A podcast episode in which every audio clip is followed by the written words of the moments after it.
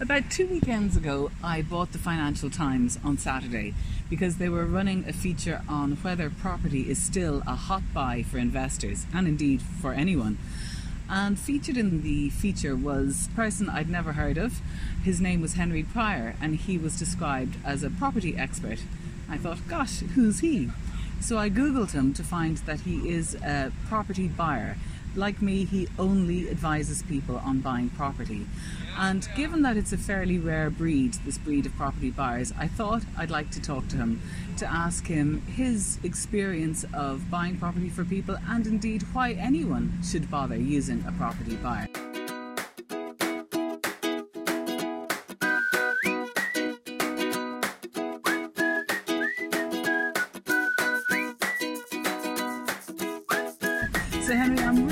Delighted to have a chance to talk to you as the BBC describe you as their favourite property expert. And can't be bad for business. Uh, yes, people are very very generous with their remarks and comments, but uh, we'll see whether he still thinks so at the end of this podcast. Yeah. Well, when we were talking earlier about why do people use property buyers, you had a great analogy of if you're going out on a date and or let's say you had been out on a date even more dramatically and you thought, God, is this a good idea or not? Should I go ahead with this relationship or should I run a mile now? Generally, you'd sound out your friends on the merits or otherwise of the person who you have in view. But in this case, if you're thinking of spending a million, half a million, a couple of million on a property, and it's just you and your husband or wife, and you're just talking to each other, sometimes you can talk each other into a decision or out of a decision, and sometimes you can be a bit baffled as to what is the right decision. So, is a property buyer useful from that point of view as simply being a third party who has no vested interest? Well, we go through life, don't we, making highly subjective and emotional decisions, not least of all when it comes to um, the emotions of uh, life partners or mm. short term partners and the kind of uh, implications that they have. And we only have to look sadly at, uh, in the UK anyway, at the uh, divorce statistics to see how unsuccessful or risky that kind of decision can be. True. Um, and by and large, many of us who've got to a ripe old age of where I am at the moment um, have a, a back catalogue of, uh, of, of, wrecks that uh, litter our emotional coastline. Um, and so it is when it comes to buying a house. And inevitably, most people's experience of home uh, is a mixture of, uh, of, of um, the emotion that's wrapped up in somewhere that they've grown up in, perhaps, or somewhere where they've uh, met people, where they've had parties, great mm-hmm. memories.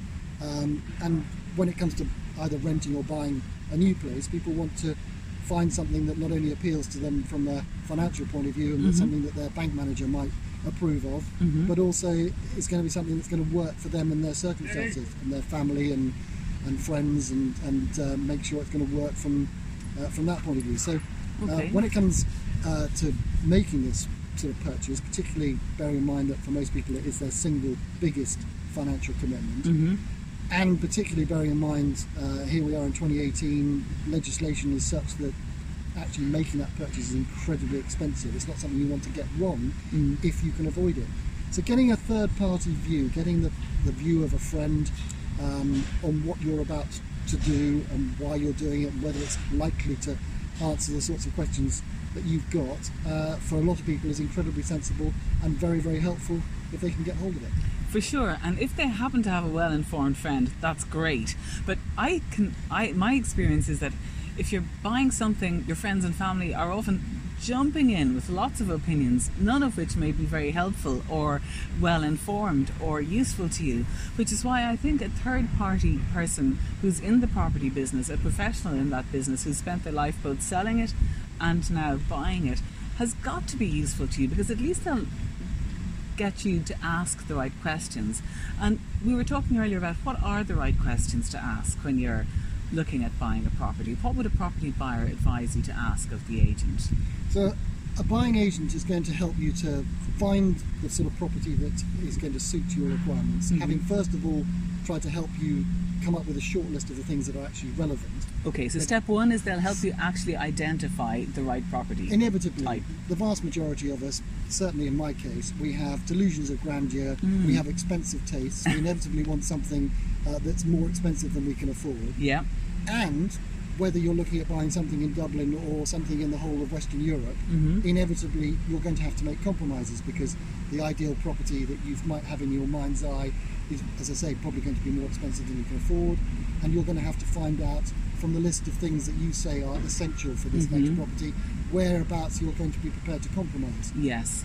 I think So that's a trying to- really good point. Trying to help people understand what, what they can do without, what are essential, what are deal breakers, hmm uh, and where to go and find the things that, having come up with the shortlist, they're most likely to find that property, uh, can be enormously helpful.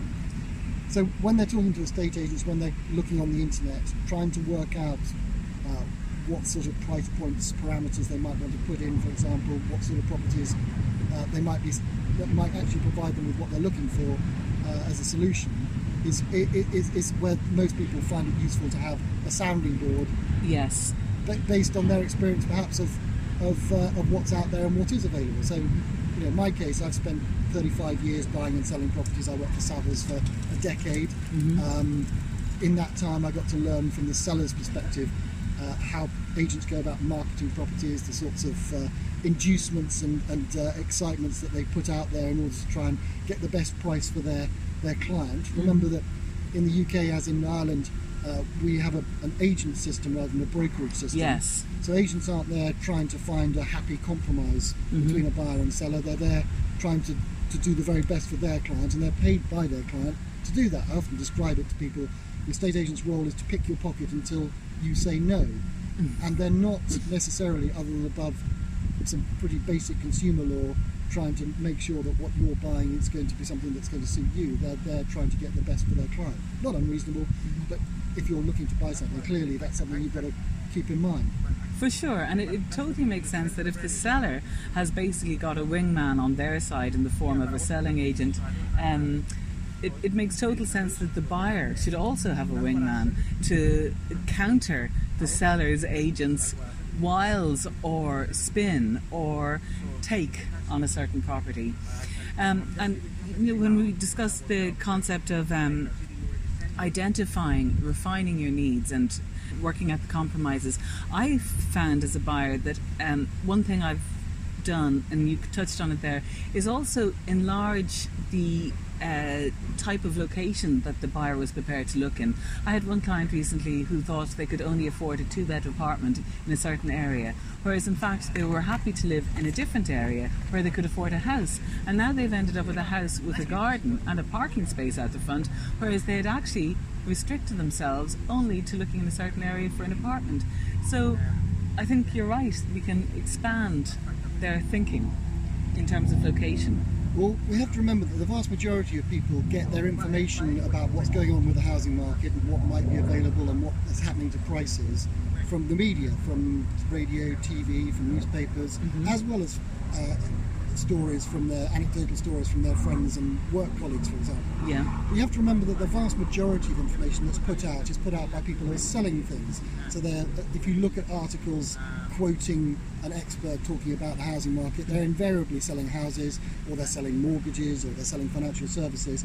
And human nature being what it is, the vast majority of these people are always going to view their glass as being half full. Nobody would instruct a depressed estate agent. No one would borrow money from a mortgage broker or a bank or an institution who thinks that uh, interest rates, for example, are going to quadruple over the next 12 months. So they're always, their advice, their comments are always tainted in that way, which means invariably that people think that uh, the market, that house prices will always go up. They, they think that inevitably house prices are, are, are, for them are going to be out of reach perhaps.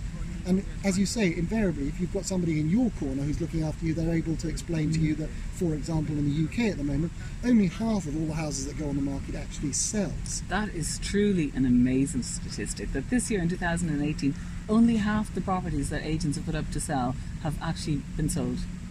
And it, it gets it gets more blunt and more dramatic even still when you realise that actually statistically, again in the UK, 70% of homes that do sell sell with the second agent who are instructed.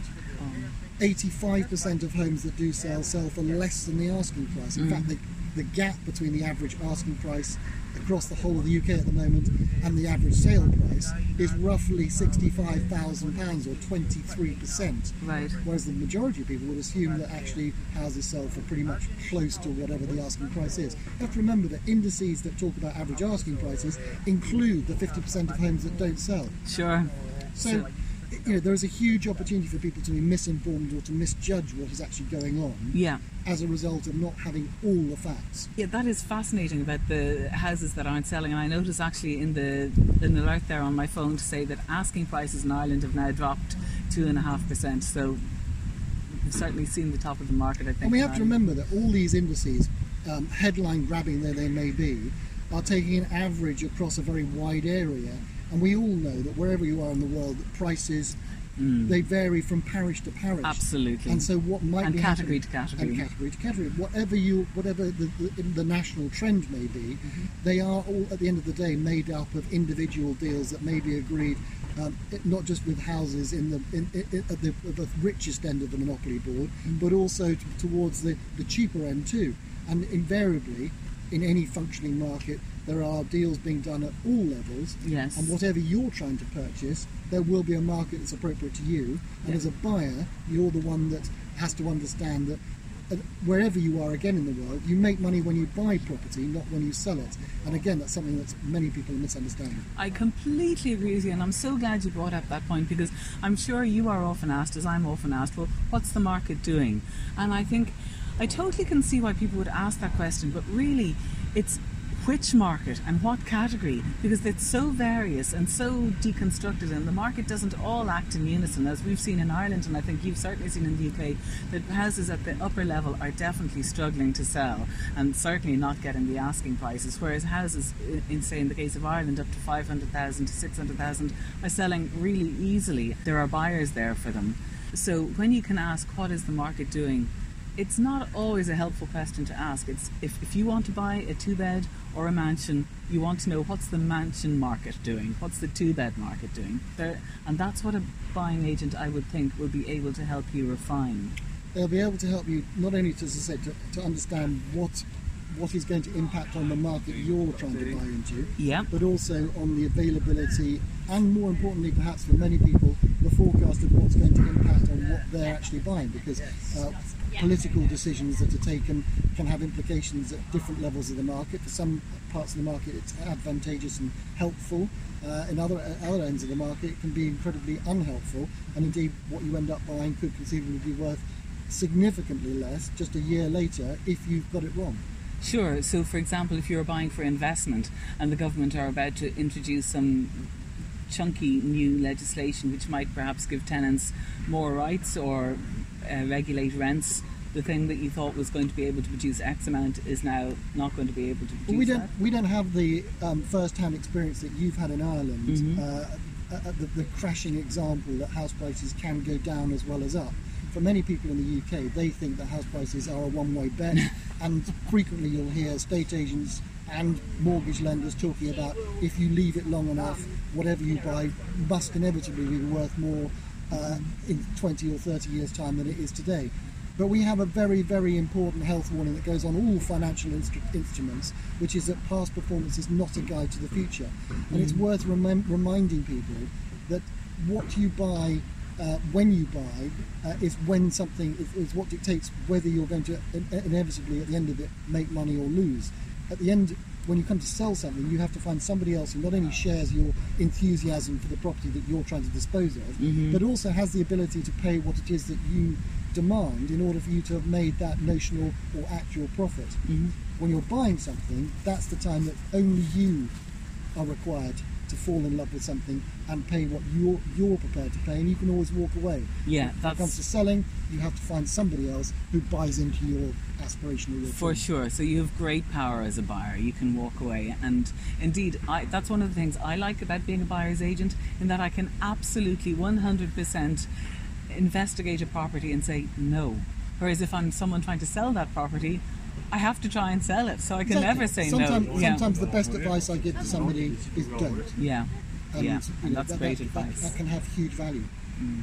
So, just getting back to what buyers agents, obviously people hire you because you solve some kinds of problems for them. So, we've heard that you will help them refine their search. We've heard you help them expand maybe their horizons. We'll, that you'll show them their actual power as a buyer that they can walk away and maybe that's the best thing to do.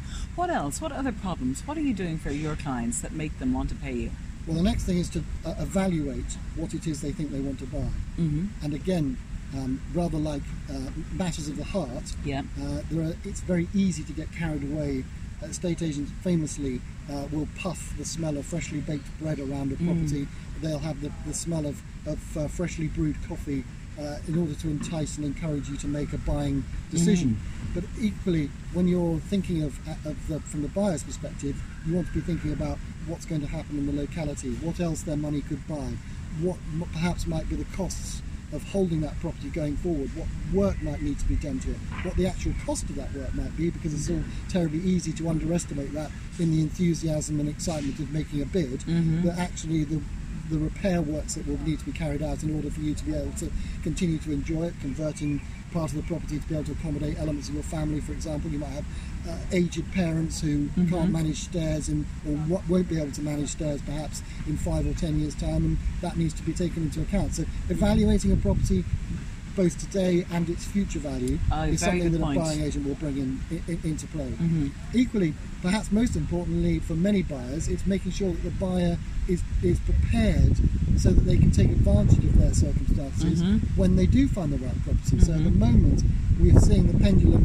in the United Kingdom Mhm. swing away from what we've enjoyed over the last five or six years, which is a seller's market, Mhm. to a buyer's market. And a, a, a well prepared buyer, these days, if they're buying in London, can make can, can probably save anything up to 20% Of the asking 20% price. of the price of the property if they're able to move quickly. Okay. Now, being able to move quickly means you need, if you need finance, you need a mortgage agreement in Mhm. principle. Means you need to have a solicitor ready Mhm. to act on your behalf. Surveyor. If you've, if you've got a property, another asset, for example, that you need to dispose of in Mhm. order to be able to buy, Mhm.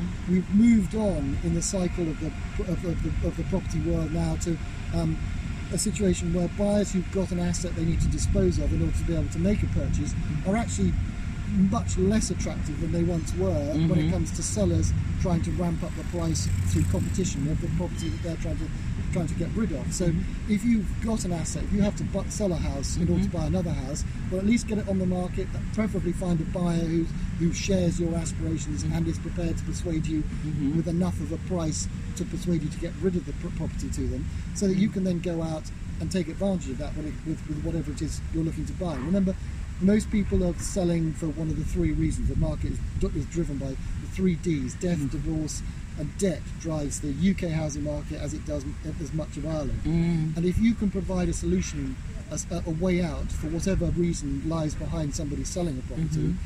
remember, however well it's presented, however exciting the advertisement, however well dressed the property is that they're trying to sell you, Mhm. behind it lies some negative story. It's either too big for them, or they've got a problem, a bill that they need to pay at the end of the quarter, or Mhm. they've got an un- inconvenient spouse they want to leave behind. Mhm.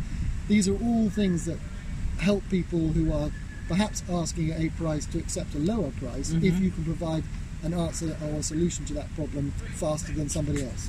And that actually brings, I'm glad you mentioned it because it brings us back to a point that you mentioned earlier, which is as a buying agent, you will always find out the story of the sale. And I really agree that that's a very important thing because you, you might have a client who's very interested in a property, but if the person who's selling that property doesn't have a clear exit strategy, like they may have a problem, they may be in debt.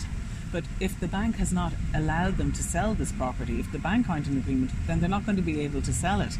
So your buyer might be in love with it, but the vendor might not actually have the agency to sell it because they haven't negotiated that with the bank. Let's say, for example, if they're in Well, you're right. Well, there. like you, my job is is um, the, the, the, the other side of the coin uh, from the traditional estate agent's job of selling a property. Mhm. So when I walk into a property, I'm looking at it in a completely different way, 180 degree flip from what the selling agent's trying to do. So I go into a property, I look in the bathroom to see how many toothbrushes are there. I open cupboards to see whether. Why do you look to see how many toothbrushes are there? Well, because I'm, I'm going to be presented with a picture of domestic bliss and happiness. Yeah, As I say, I, my nose, my nostrils will be assaulted with the smell of freshly baked bread. yeah. but actually behind it there's a story of pain and, and, and discomfort, which I probably want to maximise Okay. on my client's behalf. Okay. So I want to see whether one spouse has disappeared. Gotcha. I open cupboards Okay. to see whether his, his yeah. clothes are still hanging in the cupboard. Yeah. I'm never happier walking into a property with a coffin walking out, being carried out as I go in, because I want to try and find the reason, that the motivation behind the sale of something that is otherwise supposed to be the most wonderful opportunity uh, and something that I'm expected to pay top dollar for. Mm-hmm. If I can find out what the pressure points are, if I can get behind, get under the skin of the seller and their circumstances, it's at that point that then I can then start to squeeze. I know where to squeeze, I know how much to squeeze in Mhm. order to get the best deal for my client. Very good, because in, there, if there is a case, if, if you're in a situation where you're going into a property and there's just they, you, there's a sense of desperation about it, it has to get sold. At least you know the chances are there is a price in that vendor's mind that will trigger the sale, and it's a price below which they aren't going to be able to sell, and it's a price at which they will sell, But and it's the- probably not the asking price. But it doesn't have to be a distressed sale. No, At the end of the day, I'm what I'm trying to achieve is that my clients, frequently a couple with kids, move into the house that they've bought, and the, then the very next morning, the very first morning they wake up in the house, one doesn't turn to the other and go, "I told you this wouldn't work." So what I'm trying to establish is what are the circumstances that lie behind the sale.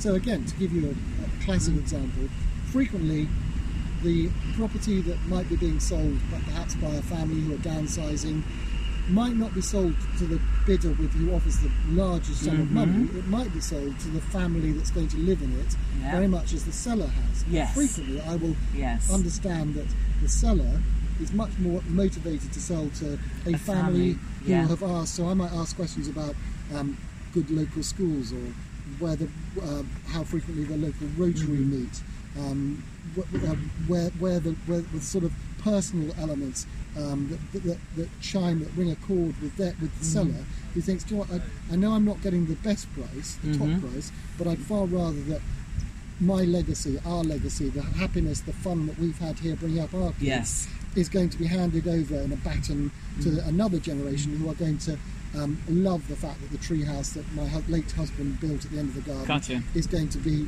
Mhm. occupied by lovely little three and four year olds who are going to have fun Mm-hmm. camping just as my kids did. Sure. And trying to Yeah. establish a bridge Yeah. to that seller and their expectations and the memories that they have of the property Mhm. can again have significant value. Sure.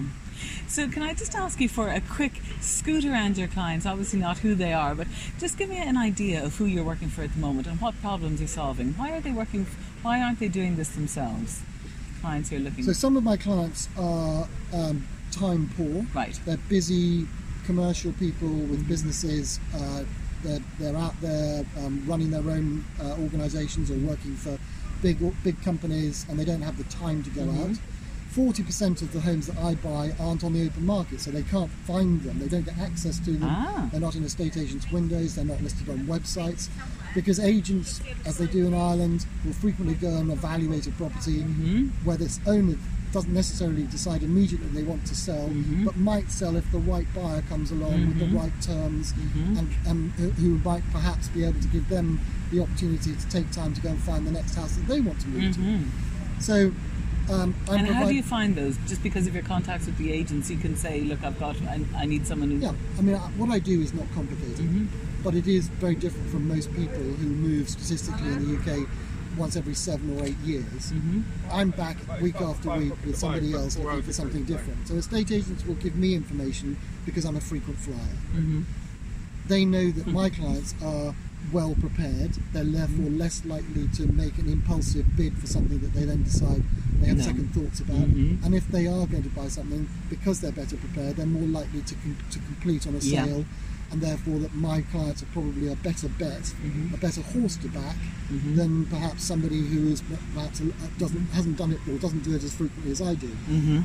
But it- perhaps um, they're also asking for my advice because inevitably, when if you're t- the average couple um, don't necessarily agree on the same priorities, Mhm. he may want something that's that's more showy than she does. She may want something that's more family friendly than he Mhm. does. And so, trying to help them compromise again, going back to the fact that I want them on the first morning they wake up to wake up in a house that they agree was the right house to buy, Mhm. rather than one of them complaining or bitching about Um. it, saying, "Oh, I can't believe we bought this, Mm. and now we need to unpick it and try and find another property, which and go through all the pain and the expense Mm-hmm. of, of moving for uh, you know yet again." So Busyness, so they're busy. so they're busy people. They don't have access to the same volume of stock and properties that I would have. They're, they're not able to evaluate properties. Forgive me. Their information is based on what they read or what their friends and family tell them is going on in the housing market, which may or may not have any any relationship to with, with what's actually happening in the real world. Um, and they're also uh, unused to the to, to actually the process of buying and selling Sure, what happens when and who does what. you Irish are, are less susceptible to it than we Brits, but Mm-hmm. we're we have a desperate Anglo-Saxon hang-up. We don't like to offend people, so most Brits find it difficult to make uh, a cheeky offer in Mm-hmm. the way that other people elsewhere in the world would, and haggling is not something that is second nature to us. Um, so they they're much happier to find somebody who will represent them, who will make what might conceive might be taken to be either uh, an uncomfortable or indeed an insulting offer for a property. I keep having to remind people the value of a property is not necessarily uh, what somebody will pay for it. It's what it's what a buyer decides is what their property is worth. It's then the seller's decision as to whether it's enough to get them to part company with it.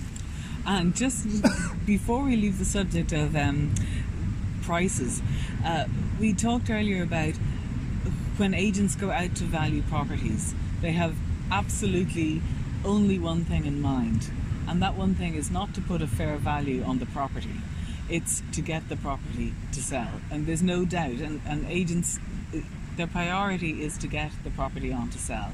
And in general, humans want high figures. They want to be told Well, we all that like the property. we all like, flat- it. we all like yeah. to be flattered. So the two things that most sellers want to know is how much do you think you can get for my house, and how little are you going to charge to do the job. Yes. And an estate agent's job in the first place is to get the listing, get the instruction. Yeah. Once they've got the listing, it's then managing both their client and the buyer's expectations Mm-hmm. in order to come to a deal. Because they only get paid if a transaction results, Mm-hmm. usually. And therefore, getting that instruction is what's key. The quality of the advice, whilst important from a reputational point of view, isn't necessarily the primary concern when, No. it, gets, when it comes to getting a listing. hmm And I think that when people go to sell their houses, they have their three agents out and, and they're charmed by the three agents and they like to hear the high values or, or the values. Um, but they don't know what questions to ask the agents. They don't know to ask the agent, on what basis are you giving me this valuation? You show me three examples of properties recently that are comparable to mine that have sold around this price. Vendors don't tend to ask that question. agents in the UK certainly, and I suspect from my limited experience of what's going on in Ireland, Mm-hmm. agents have got fat and lazy. Mm. They've got used to listing properties as opposed to selling properties. Yes. And the bull market in the UK has enabled agents to stick property up on the internet, perhaps advertise it in a, a glossy magazine or the newspaper, and to sit back and wait for the phone to ring and then process the interest that results. Mm-hmm. The market has changed, the market inevitably will change everywhere. Mm-hmm. And what people who are selling, again, what is usually one of their most, if not their most uh, valuable asset, want is somebody who will market and sell a property. And they need to understand who uh, is going to do that most effectively on their behalf. We have, as I said, 50% of homes don't sell in the UK at the moment that go on the market. Unbelievably, 70% of homes that do sell sell with a second agent who's instructed. That just tells us that optimism, over optimism, isn't the key to this. Mhm. It may be that you're easily flattered, but the next morning what you want is somebody who is still going to be respecting you. Well, uh, very true.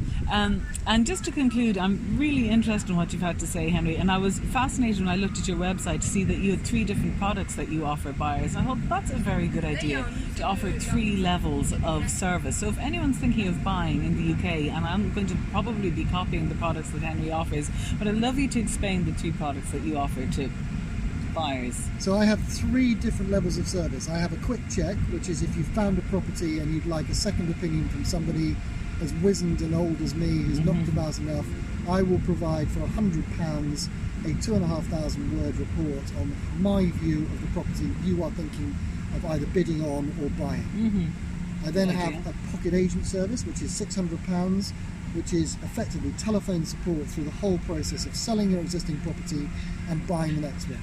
I'm the friend you can phone. Fantastic idea. And uh, I won't go out and look at properties, I won't go and try and turn over stones to find properties, but mm-hmm. through the complicated process of buying and selling, I'm there as a, for, as a shoulder to cry on, mm-hmm. as somebody to provide that perhaps paternal advice mm-hmm. over what you're trying to do, make sure that you know what questions to ask, that you, mm-hmm. if you're feeling nervous or uncomfortable, that you have some confidence mm-hmm. about the process that you are going to go through. Mm. And then finally, I have a bespoke buying service, which is inevitably the most expensive of the three services, mm-hmm. where I will go out and search for, evaluate, and help you acquire, hopefully, the home that you're going to live in for years to come. Mm. Fantastic. And do you see it as a growing trend? About what, 3% of transactions are In the UK, um, the, the 98, despite there being no law that requires people to instruct one, 98% of people who sell will instruct us, an estate agent to help them sell a property. But bizarrely, when it comes to buying, only 3% of people find that it's helpful to have somebody in their corner to help them through the process. The m- vast majority of people, of Brits, think that they are the best people, best qualified to go out there to find, to evaluate, negotiate what for most people is their most, their single biggest asset. And my job as a buying agent is to make sure it's not their most expensive. or most expensive mistake, I suppose. Um, so, Henry, I'd like to say thank you very much. And if anyone in Ireland is thinking of buying in England, we couldn't recommend him highly enough. Um, thank you. Not at all, great pleasure. Thank you.